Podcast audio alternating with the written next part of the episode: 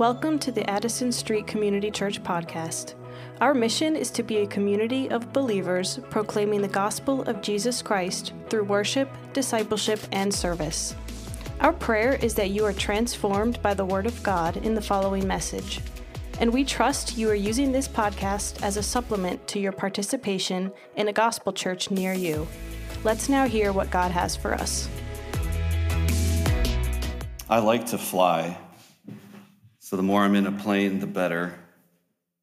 And I also live in an area of the city that a lot of people complain about when they live there because of the flying patterns that fly over our houses. Uh, but I'm always reminded of my, my wanderlust to jump on a plane and go somewhere. As I'm coming back from wherever I'm coming from on a plane, I love to see Chicago overhead, to see the aerial view of almost the whole city. It's huge. It's so big you can't really even see it from your window uh, if you're flying back in or, or leaving. Well, today we are going to uh, jump on the proverbial plane and we're going to have a five week tour of the Gospels of the New Testament. So if you have been at Addison for any length of time, uh, you know that in previous years, we did something called Old Testament overviews, uh, meaning where I attempted um, to preach one sermon on every book of the Old Testament.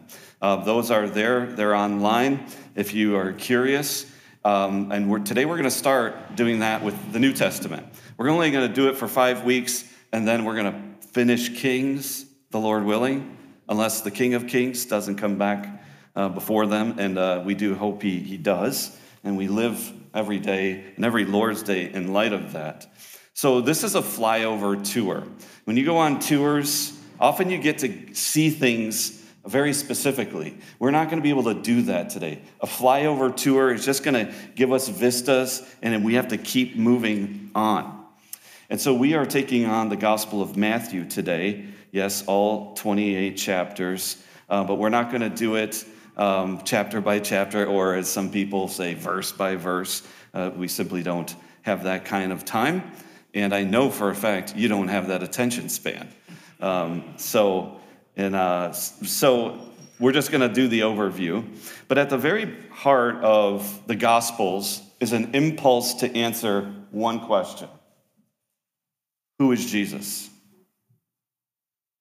So, Matthew's Gospel in particular answers a question that has been burning in the heart of every human being for all of human civilization, whether or not they realize it. This is a question that you might inadvertently ask or have asked. And this is the question Who fulfills what we failed to do, yet forms us into what we hope to be? Matthew's specific contribution to the portrait of the life of Jesus Christ helps us answer that question. The obvious answer is Jesus, but today we're going to fly over and see the particulars. And so, just like you do in a flight, we're going to do some pre takeoff flight procedures, meaning that we got to get a few things out of the way. Matthew was most likely written from ancient Syria to a Jewish Gentile audience sometime between 60 and 69 AD. All right, that's somewhat important, but not necessarily important, but that is before the fall of Jerusalem. At least that's uh, where I lean. And Matthew, as a gospel, as a capital G gospel, is a type of literature. The gospels are theological portraits on the same subject. The evangelists or the gospelizers, the guys writing these gospels, Matthew, Mark, Luke, John, these are foundational witnesses to the person of Christ. Now, they contain enough about Jesus, but they are not exhaustive. To riff off the Apostle John at the end of his gospel, he basically said that, man, to, to write about Jesus, you, you really can't put together all the libraries of the world and the server space, if you will, to write about Jesus. So we have the Gospels are, are selections, they're portraits. And I think Matthew's montage of Jesus toggles between his deeds and his discourses. So, I, the only kind of uh, thing we're going to get to in terms of an outline um, is going to be looking at this. So, if you have a Bible, I want you to first, uh, first of all, let's read Matthew 1 17 to 25, and then we're going to look at some key hangers in the whole gospel. So, I'm going to start from Matthew chapter 1, and we're going to read from verse 17 through the end of the chapter. So, all the generations from Abraham to David were 14 generations, and from David to the deportation to Babylon, 14 generations, and from the deportation to Babylon to the Christ, 14 generations. Now, the birth of Jesus Christ took place in this way. When his mother Mary had been betrothed to Joseph before they came together, she was found to be with child from the Holy Spirit. And her husband Joseph, being a just man and unwilling to put her to shame, resolved to divorce her quietly.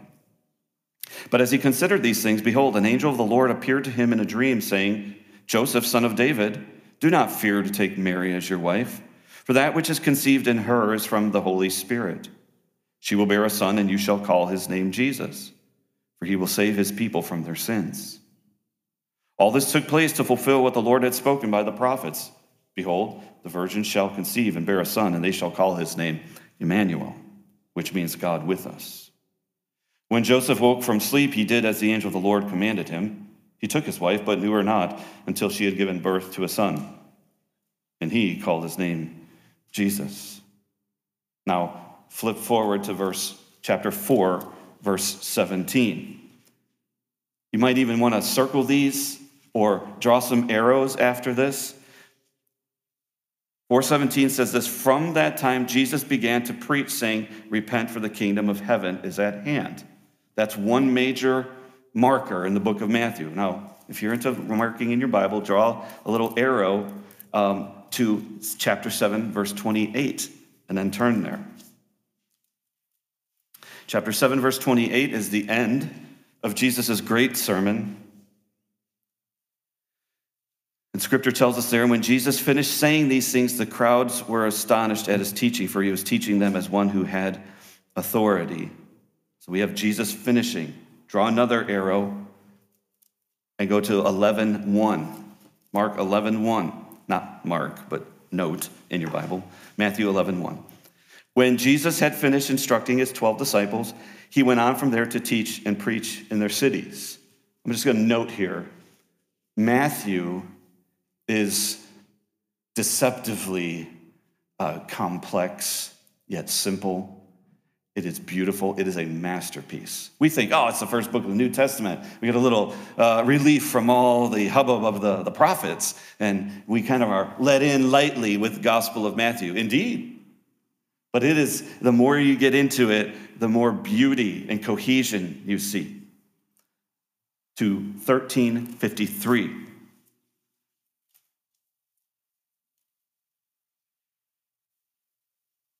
And when Jesus had finished these parables, he went away from there. There's another structural cue, two more. Draw a line, go to 19, verse 1.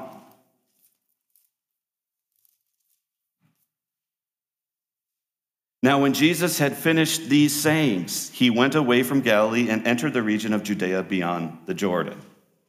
There's another one, the last one, and it points to 26 chapter 26, verse 1. You say, what, what, is it, what does it matter if I mark my Bible or not? Well, here's why because in five years, you're going to be reading maybe from the same copy of Scripture, and you're going to see this, and suddenly things are going to kind of, lights are going to go off for you. So this may not serve you right now. Matthew 26, 1. When Jesus had finished all these things, he said to his disciples, and there we have it.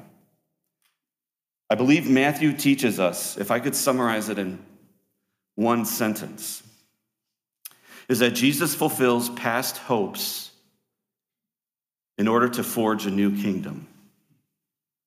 Jesus fulfills past hopes in order to forge a new kingdom. Now, if you are here at Addison for any length of time, you know that um, everything here that we do and say and preach, sing is all about Jesus. And now I'm telling you that every every sermon for the next five weeks is going to be on the Gospels, which is about Jesus. Okay, so um, no apologies, really, but you wonder, as I do, uh, what are, how in the world are, are, you, Will, going to be able to like say something new about Jesus every week? And I'm, I, am i am thinking, I, I, that's a great question. So if we liken the Gospels to, to music, Jesus would be the bass clef, the bottom in all the Gospels. So what Matthew does, Matthew's Gospel, can I say, he plays on three themes so that's our that's how our, our we're going to organize today. Matthew's gospel plays on three themes or melodies, if you will. One is fulfillment, the other is forgiveness, and the other one is formation. In fulfillment, Jesus is the fulfillment of scriptural prophecies. Now, real quick before I keep going, so we're on point one already. You could just listen you could have your Bible open to Matthew, and if I hear pages turning, you will not offend me because if you get lost because you're just enamored with this book and this story of Jesus, you won't offend me. Bravo. So I hope that you can savor Jesus today by being a little bit more familiar with how he fulfills. The first major theme that Matthew strums is fulfillment. He specifically is the fulfillment of scriptural prophecies. We heard one already in our reading, but there are several times in the Gospel of Matthew where it says something like this to fulfill what the Lord had spoken by the prophet. So if you're thinking around in your Bible now and you have a highlighter, you can highlight those or, you know, maybe tr- trace a trail. But just listen. Jesus is the miracle man child of a virgin who was God's Shekinah glory, wrapped in skin, bones, and capillaries. God with us. Born in a specific locale called Bethlehem. This little sweet Jesus boy, who was the Son of God, was preserved in and called up from, surprise, Egypt. Ah. And he was preserved in and called up as the new Israel, but he was raised in Nazareth. This is all in fulfillment of prophecy. This Jesus is the fulfillment not only of scriptural prophecies, he is the fulfillment of all righteousness. So if you notice back in chapter 3, verse 15, he's coming up to the familiar scene at the Jordan River where his cousin, John the Baptizer, who is somewhat of an odd chap, is, is doing the straightforward thing, preaching the gospel in his eccentric way and baptizing people. And people are, people are falling for this message of repent. But what's odd is that his cousin Jesus is waiting in line patiently to be baptized, and this throws the baptizer off. Well, wait a minute. I, I, I should be baptized by you. Jesus says, John, let it be so that I may fulfill all righteousness. No questions asked. And the heavens split open as Jesus was baptized, and the Holy Spirit came down. And that voice that you want to hear said, This is my beloved Son, in whom I am well pleased. This was the kickoff of Messiah's ministry. And then in chapter four, he fulfills all righteousness by going into the, the wilderness for 40 days and has a victory in the wilderness, which for 40 days sounds like something that happened 1500 years before when the people of God called Israel went into a wilderness and royally failed. But here, Jesus in 40 days, 40 nights, no food, no water, he fulfills all righteousness. He undoes Israel's failure in the wilderness. And he, in turn, becomes the new Israel the new possibility. He fulfills God's will. Jesus' fulfillment of righteousness is reinforced in his great sermon when he said in chapter 5 Don't think that I have come to abolish the law of the prophets. I have not come to abolish them, but to fulfill them. For I tell you, unless your righteousness exceeds that of the scribes and Pharisees, you will never enter the kingdom of heaven. End of the chapter. You therefore must be perfect, as my Father in heaven is perfect. So you're thinking, okay, this is the modern for, yo, you got to be as good, if not better, than the Pope if you want to get into heaven. Think of the most religious, saintly person you know on earth. If you're not as good as them, you have no chance. And then if you're not perfect, like your Father in heaven is perfect, you have no way. This sermon was a masterpiece of religious rhetoric, if you will, because what Jesus was doing in the Sermon on the Mount is that he was creating a need, and that was the impossibility of pleasing God, and of only one person being able to do that. And that was the man giving the sermon. How about the fulfillment of Isaiah 53, verse 5, that says, He took our illnesses and bore our diseases as he healed Peter's mother in law, chapter 8, verse 17. I mean, and wasn't Jesus the one who could speak great truths in parables so that only some caught the meaning and others didn't? Chapter 13, verse 35. Or wouldn't he be the one to arrange for his humble transportation on Palm Sunday? Chapter 21, verse 4 Behold, your king is coming to you, humble and mounted on a donkey. He is fulfilling scripture. And by all this fulfillment of scripture and all of his personal righteousness, Jesus is forging a new religion, a new kingdom community. Therefore, if you want to flip over to chapter 12, Jesus, Messiah, is the greater temple.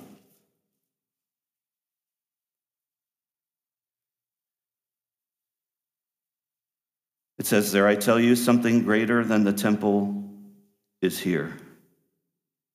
Wow. The temple was the, the spectacle in Jerusalem that the world flocked to, that Israel flocked to. And in a casual conversation with his disciples, Jesus said, Yeah, but I'm the greater temple. If Jesus is the greater temple, he is showing that he is the priest leader par excellence of a new religion. Jesus is also the greater Jonah. Go to the end of the chapter, verse 41. When the scribes and the Pharisees are saying, We want a sign from you, and Jesus throws it back and says, Only evil and adulterous people want signs. But no sign will be given to it except the sign of the prophet of Jonah. Verse 40 For just as Jonah was three days and three nights in the belly of the great fish, so will the Son of Man be three days and three nights in the heart of the earth. The men of Nineveh will rise up at the judgment with this generation and condemn it. For they repented at the preaching of Jonah. And behold, something greater than Jonah is here. Jesus is the par, prophet par excellence. Jonah was unfaithful. Jonah was unwilling to go preach to who God told him to go preach to. Jesus isn't that way. But Jesus, in a sense, is like Jonah, in that as Jonah went down in the belly of the fish, which, yes, cards on the table, that happened. How? We can't explain, but God worked it out. And as that prophet was in the belly of the fish, Jesus would be in the belly of the earth for three days and three nights settling that by his willing sacrifice and burial for three days in the earth, that he was Israel's ultimate prophet. So we have the greater priest in the temple, the greater prophet in his burial, and he's the greater Solomon. Jesus Christ is the greater Solomon, settling all debates on who Israel's best king really was. Just look in the next verse. The queen of the south will rise up at the judgment with this generation and condemn it. For she came from the ends of the earth to hear the wisdom of Solomon. And behold, something greater than Solomon is here. One of the greatest chapters of the Old Testament, in terms of the best news in the Old Testament, is 1 Kings 10. Israel met its heyday. They were in the land, they were under their king, they were being a blessing to the nations. In one sense, it seemed like the Abrahamic covenant had been fulfilled. And you have this queen lady from the south, from Ethiopia, probably somewhere in Africa, and come and say, Wow. Jesus said, Something greater than Solomon is here. He settles the debate that had been raging for hundreds of years in, in Israel on who really was the best king of Israel. He Jesus, Messiah, the Christ, is God's chosen and beloved servant who thrills the very soul of God the Father. It is this Jesus who knows how to proclaim and bring justice into the world without breaking the bruised reed. Our attempts at bringing justice and proclaiming justice are often just fumbled up and we mess it up. But Jesus has brought perfect justice. He knows what he is doing. He can bring justice without oppressing one group at the exclusion of another. So, I got to land the plane on this one fulfillment. What does that mean for you and me? All right, that's good. I see what you're saying. The main thrust here is that you should trust in fulfillment. Instead of being skeptical that the Bible has errors or some, somehow culturally repressive, could I ask you, could you doubt your own doubts for a second? And I, can I ask you, can I ask you just to ask this question? What if Christianity is right? What if? Now, don't hear from the preacher that he's you know, going through a period of raging doubt. I'm just trying to connect in a way to say that if you doubt the claims of this old book, why not ask yourself, well, what if it's right? I mean, how about this? Let's, I mean, do you think that solving climate change, ending racism or abortion, or other justice issues will bring a fulfillment that God cannot? One of the points of Matthew, one of the great melodies of the Gospel of Matthew is that Jesus fulfills Scripture. And the irony of that kind of prophetic fulfillment is that he fulfills our deepest needs and longings. Can you trust the one who says, Come to me, all you who labor and are weighed down, and I will give you rest? No, no, I'm going to figure it out. I'm going to make sense of Christianity on my own. I'm going to piece it together rationally. Oh, that sounds like an exhausting endeavor. Why don't you just come to Him? Try Him. Throw it all on Jesus. Say, okay, Jesus, what about this? What about this? I have a problem with this with your people. I have a problem about this with your book. I have a problem with these things going on in the world. Can you handle it? And Jesus says, Come. I'll give you rest. I'll dance with you. Young person, can you trust God's design for your sexuality and marriage? As Jesus talked about, I think in Matthew 19. We hear that Jesus silent on the issue of homosexuality. Well, indeed, he may have been silent, but that doesn't mean that he was uh, endorsing, because he said male and female. Can you just trust God's design? And what if you're married? Married person, can you trust God's grace to keep you in marriage and not go chasing fulfillment in other illicit loves? If you've been married a while, you know it's tough. It doesn't mean the grass is greener on the other side. God's grace is for people in marriage. Church. The book of Matthew, the Gospel of Matthew, is just as relevant in 2023 as it was in AD 60. And I ask you, church, can you trust the Bible enough to not reinvent the wheel on how we do church and what, what it means to build a healthy church? You know what? If we're patient, like farmers, God will bless. So Jesus fulfills past hopes to forge a new creation. Playing a counterpoint melody here in Matthew's gospel, we find the second theme of forgiveness. Forgiveness is embedded in the very name of Jesus, as we heard earlier. You shall name him Jesus, Yeshua, which means salvation, because he will bring salvation to his people. He shall save his people, not period, The great preposition of Matthew right there. He shall save his people from their sins. Forgiveness is embedded in his name. It was the drum that the baptizer beat as people from Jerusalem and all Judea and all the region around the Jordan River were going out to him to be baptized. And what were they doing in their baptism? Matthew 3 5 and 6 says they were confessing their sins. They weren't merely saying, I believe in God the Father, I believe in God the Son and the Holy Spirit, and all, all the great doctrinal lines of Christianity. They were saying that those truths mean that something gives and I give. I confess my sins. Forgiveness was the result of Jesus' message, whether he was in Galilee or going to Jerusalem. We read the verse earlier Repent, for the kingdom of heaven is at hand. Forgiveness is woven, woven into his greatest sermon which is so often applicable to communion.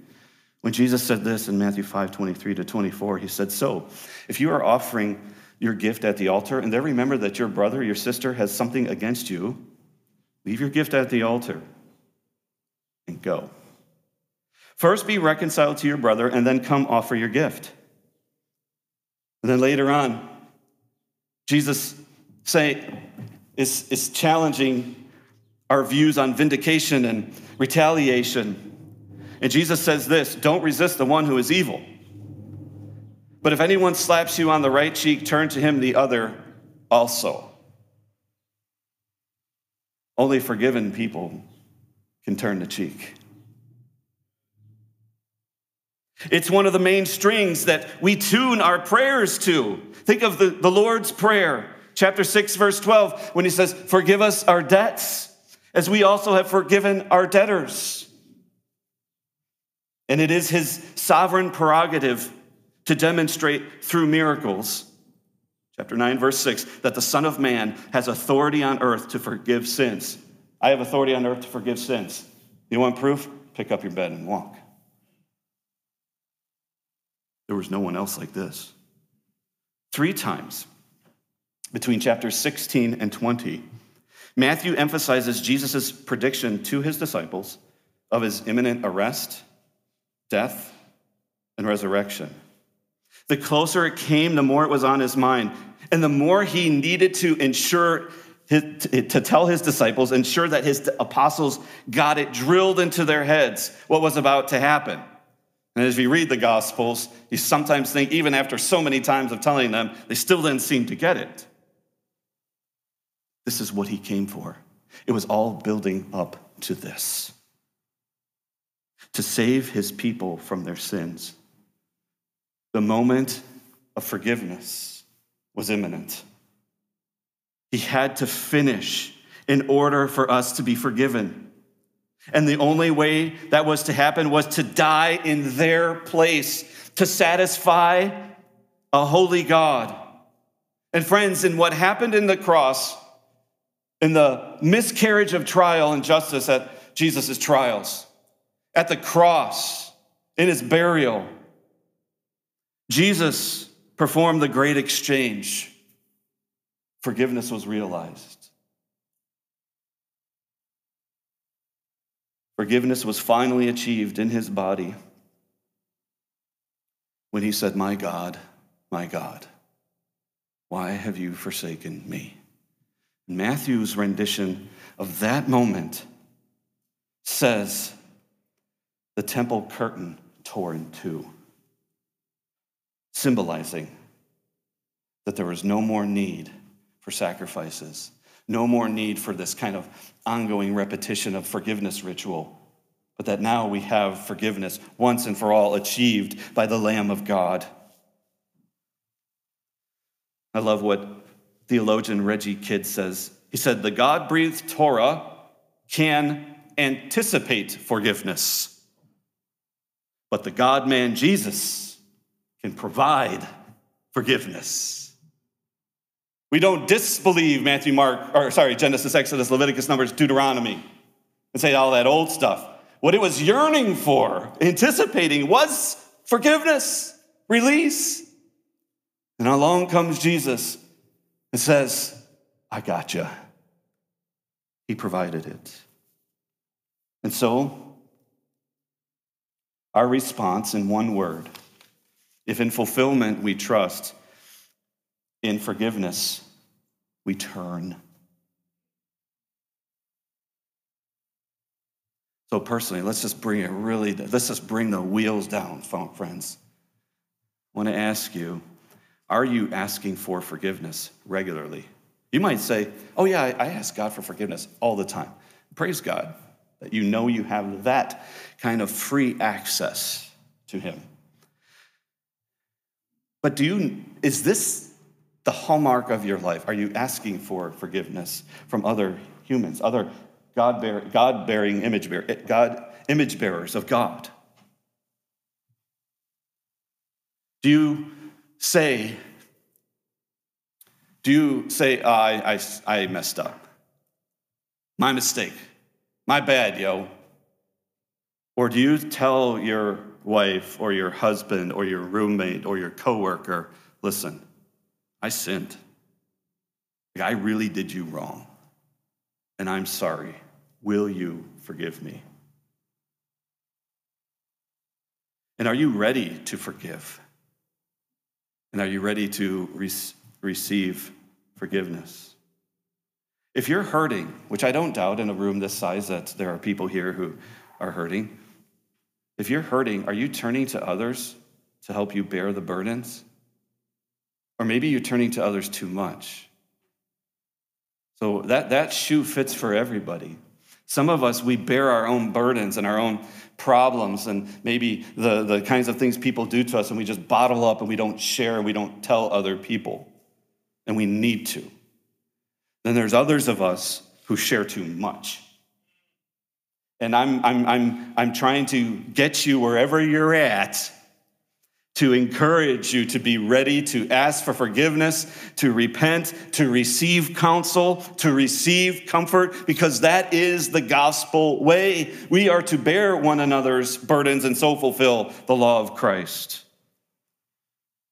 Church, I think the whole point of forgiveness in the Gospel of Matthew has an application for us, in that we as a church ought to turn in our evangelism, meaning, are we urgent in evangelism? Do we leave here on Sundays and turn to the sectors and neighborhoods and professions that we inhabit with the message of forgiveness? You say, oh, no, that's like, I mean, pastors do that kind of stuff. Well, pastors can't go where you work, pastors can't go where you live. We are not omnipotent and omnicompetent and omnipresent and omniscient.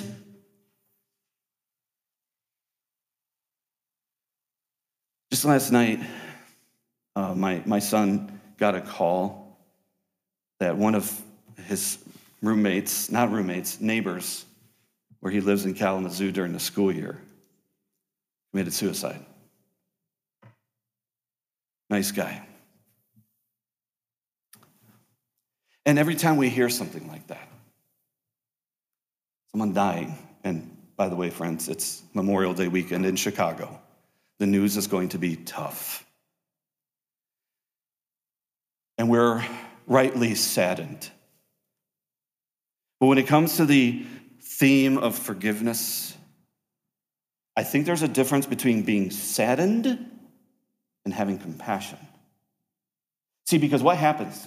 When you hear the news, like a neighbor doing something like that, or however many get killed in Chicago on Memorial Day weekend, or this family member's trial, or that person's difficulty. Your, your sadness starts to become overwhelming, doesn't it? Where, where you get to the point where you, you can't really handle it. And so you shut off. And you say, that's too bad. Or you feel helpless because you think, like, I gotta do something. Yes, but no. Compassion is the right response as we think about the message of forgiveness and the free offer of the gospel in Christ to be forgiven for our sins. We take the cue from Jesus when he was looking over the city and he saw the people and he had compassion. He was moved to compassion. Compassion is the gospel release and replacement of constantly being weighed down by sadness in our world. So, how about this? Try this on for size. You could be at work on lunch break with a coworker, and they're just telling you about some relational disappointments, things that are really hard with somebody else, and they know that you don't know this other person, so you're a safe person, right? Because you're probably going to be sympathetic. That's how it goes, right? Often. And so you listen. But do you know you have an opportunity when you're hearing somebody's kind of dump on you? You have an opportunity to explore the possibility of forgiveness with that person. Not, not merely, well, you should just, just forgive the person. No, but start asking, just ask questions. Because underneath that relational disappointment and brokenness is a yearning for forgiveness and for reconciliation. And this book provides it in the person of Jesus.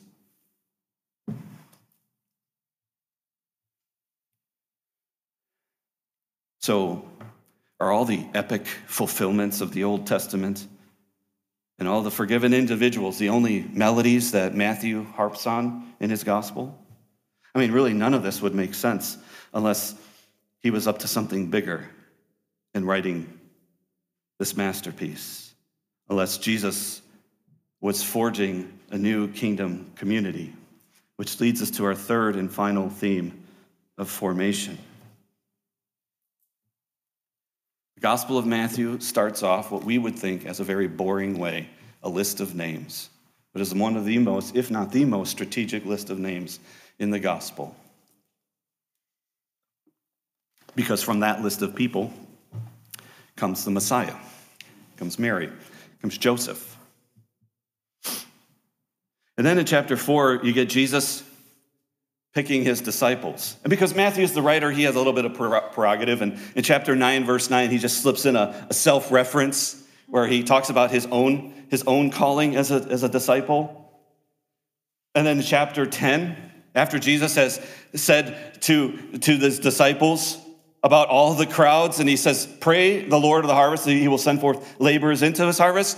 And what does he do? In answer to his own prayers, Matthew, the way Matthew sets it up, he said he called his apostles and he lists them all out right there. And then what does he do? He sends them on them on a mission to Israel only to evangelize and spread the good news of the gospel.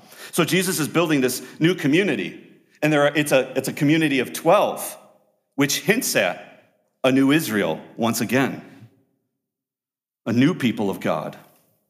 But often you have crowds. You start at the chapter 5, Jesus is on a mountain and there are crowds. How about the feedings in chapters 14 and 15? At one time he feeds 5,000, another time he feeds 4,000. And Jesus would have to, at times, because of his popularity as this healer and this this wise man, this rabbi, he would have to put out challenges to people who would say, I want to follow you wherever you go. And Jesus says, Yeah? Why don't you just leave everything that you've got and follow me? There was a, Jesus was constantly challenging people to count the cost of being a new family. And the growth of this new kingdom takes patience, not force. Turn to Matthew 13, please.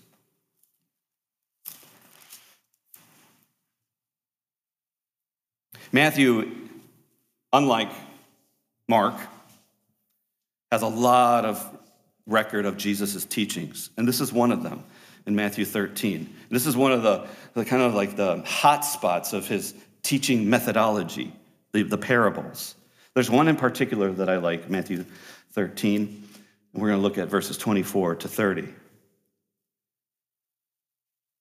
Jesus put another parable before them, saying, The kingdom of heaven may be compared to a man who sowed good seed in his field. But while his men were sleeping, his enemy came and sowed seeds among the wheat and went away. So when the plants came up, and bore grain, then the weeds appeared also. And the servants of the master of the house came and said to him, Master, did you not sow good seed in your field? How then do it, does it have weeds? He said to them, An enemy has done this.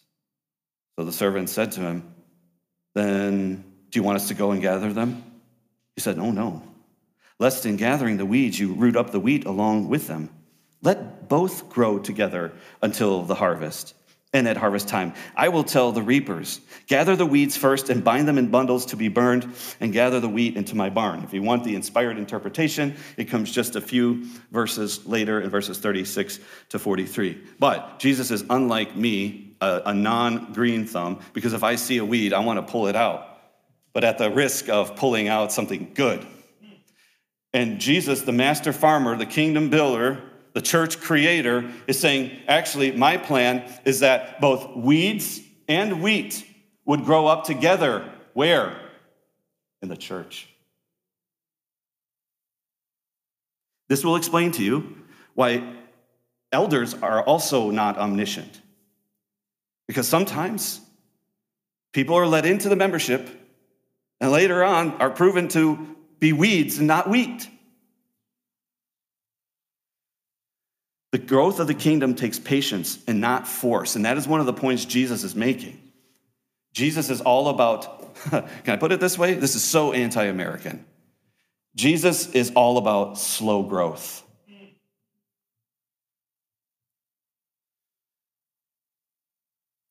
Then, in forming this new kingdom community, there are characteristics of this new kingdom community that Matthew teases out. Matthew is the only gospel writer to use the word church. And you'd think, for trying to teach about something new and, and, and getting uh, rallying troops together and, and uh, getting some energy and steam, that he would use this word more often. We don't know why. But he uses it once in verse uh, chapter 16 and once in chapter 18. But a characteristic of the New Kingdom community, one of them is right confessions. Turn to Matthew chapter 16, please. Matthew 16, verses 13 to 20. When Jesus came into the district of Caesarea Philippi, he asked his disciples, Who do people say that the Son of Man is? And they said, Well, some say John the Baptist, others say Elijah, Jeremiah. He said them, But how about you? Simon Peter replied, You are the Christ, the Son of the living God. And Jesus answered him, Blessed are you, Simon Barjona, for flesh and blood has not revealed this to you, but my Father who is in heaven. Pause. That is a right confession. That was a miraculous confession. That's supernatural. People don't say those kinds of things on their own. That's what Jesus was telling them. Dude, who, no rabbi taught you this. Somebody revealed this to you. And Jesus credits his Father for opening and enlightening his eyes to this kind of confession. And I tell you, you are Peter, and on this rock I will build my church, and the gates of hell shall not prevail against it. No, this is not the Catholic Church. And I will give you the keys of the kingdom of heaven, and whatsoever, whatever you bind on earth shall be bound in heaven, whatever you loose on earth shall be loosed in heaven. Then he strictly charged the disciples to tell no one that he was the Christ. So, characteristic of the New Kingdom community is right confessions. Jesus, King Jesus, builds his church on right confessions, that is, divinely revealed confessions. And then he delegates that authority to us. Basically, he's saying if you can confess this, if you possess this kind of revelation, I give you the keys of the kingdom. Jesus gives authority to Peter, and Peter, through the apostles, is giving authority to the church. That's why you hear around here, we talk about the keys of the kingdom being the possession of the members, not merely the pastors. Another characteristic, flip over to Matthew 18. We're actually not going to read this, but this is another hot spot in terms of this newly formed community Another characteristic is humility in chapter 18. Some of his disciples saying, Yo, you know, we, we want to, who's the greatest? Jesus tells, he brings a child. He says, This is the greatest. That's why I think children are key to a church. Because when you have children running around the church and yelling and screaming and interrupting everything, we are hearing the voices of what it's like to be faith filled people. So we need the chillins amongst us.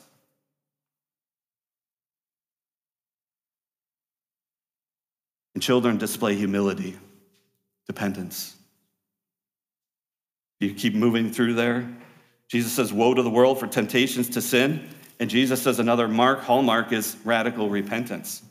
A, a true disciple is somebody who radically repents. She is leaving her sin you keep going in that chapter and see some of these verses sing by themselves, but they have to be understood in context. Another mark or characteristic of the new kingdom community is meaningful mutual care. So in verses 10 to 20 of chapter 18, you have the, the story, uh, the example of the parable of the lost sheep, and the crazy, again, inefficient, you wouldn't do this in corporate America type of thing where you leave the 99 and chase the one. No, you, you, you invest in the, the 99, not in the kingdom.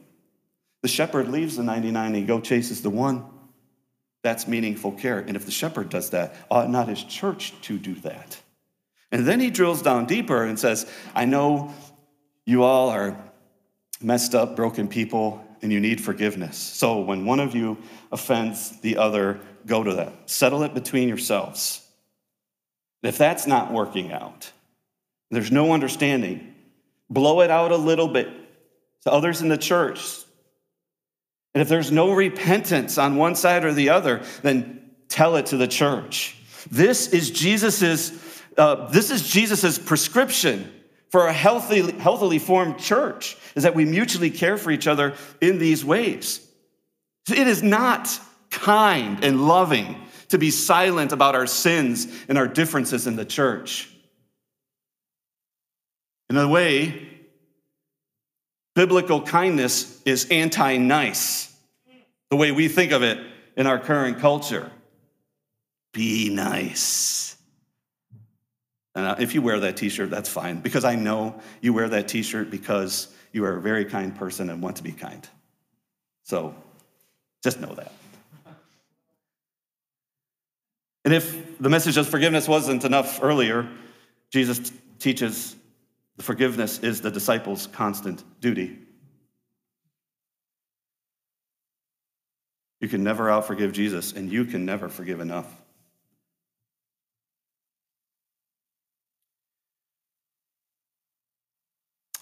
And then Jesus teaches us in his gospel, in Matthew's gospel, he teaches us what is the passport of the new kingdom community. Surprise, surprise. Matthew chapter 22, Jesus' parable of the wedding banquet teaches the free offer of the gospel in that all who come are clothed with special clothes. I happen to think that this refers to baptism. That to come to Christ, to accept the free offer of the gospel, is to say, is to mark yourself through baptism. You know, you say, you believe we're saved by baptism. No, I'm not saying that at all. No. But baptism is the passport of the Christian, it is the new clothing.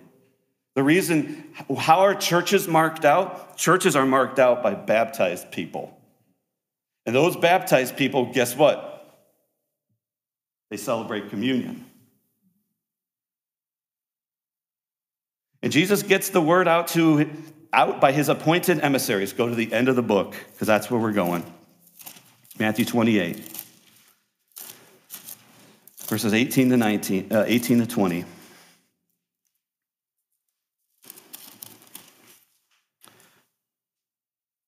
Jesus came to them and said, All authority in heaven and on earth has been given to me.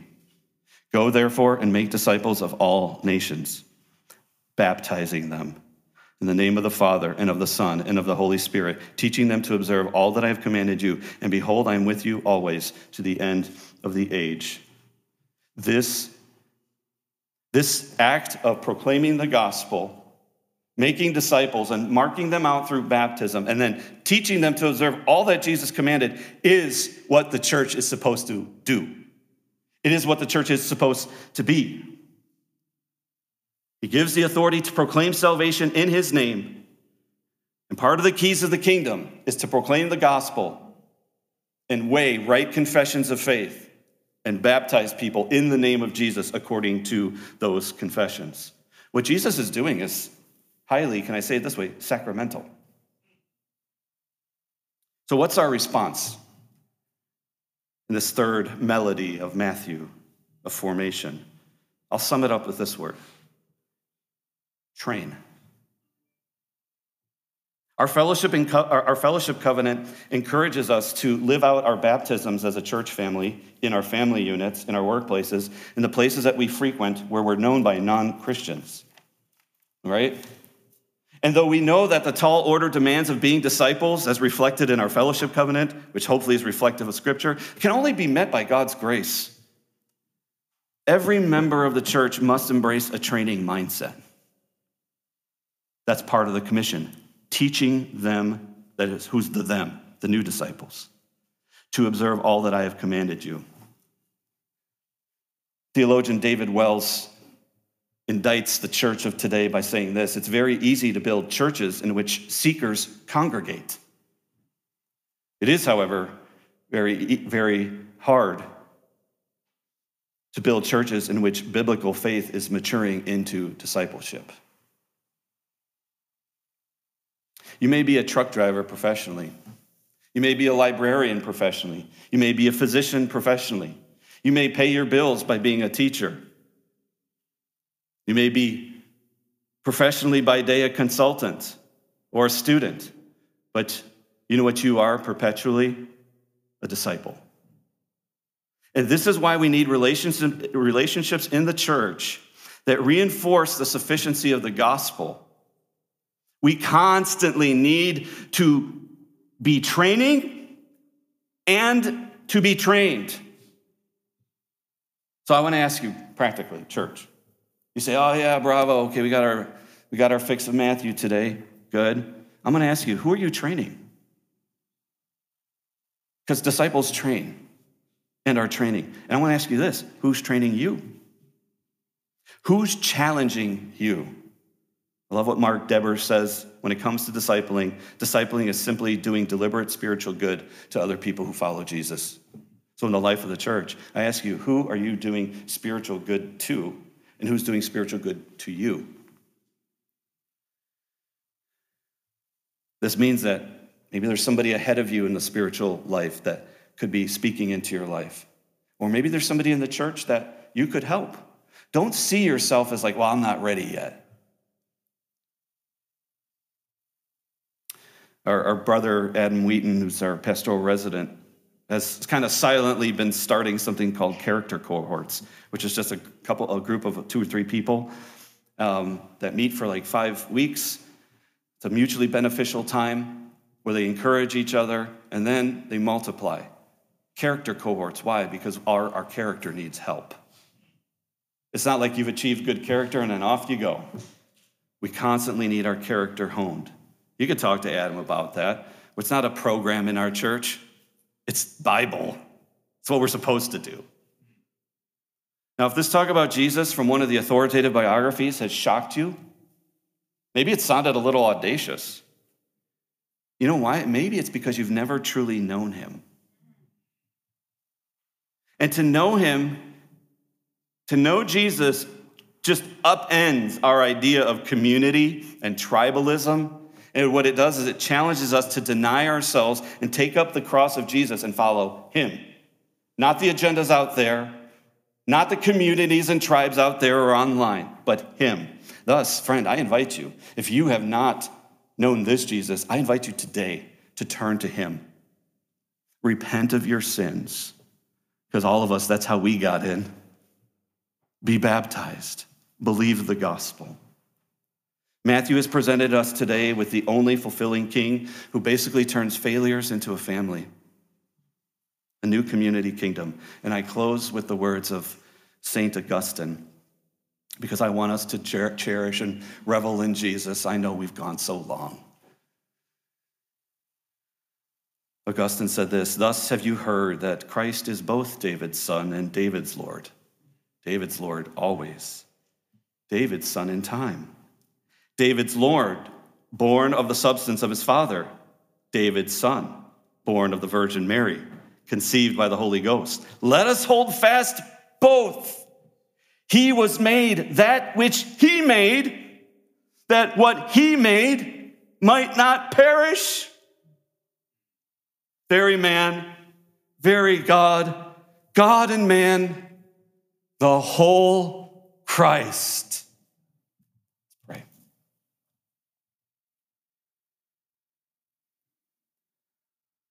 Lord, help us to be impressed with Jesus. Lord, if anything in this sermon would detract from how beautiful and glorious and sufficient and good and right and true that He is, may we forget it. But we're asking now, as we go to the table, that you would help us to remember. And to remember to the point where we can taste the grace of our Christ, in whose name we pray. Amen. Thanks for listening to the Addison Street Community Church podcast. We hope you were encouraged by God's Word, and for more info for joining us for a worship service, for taking your next steps with us, please visit asccchicago.org.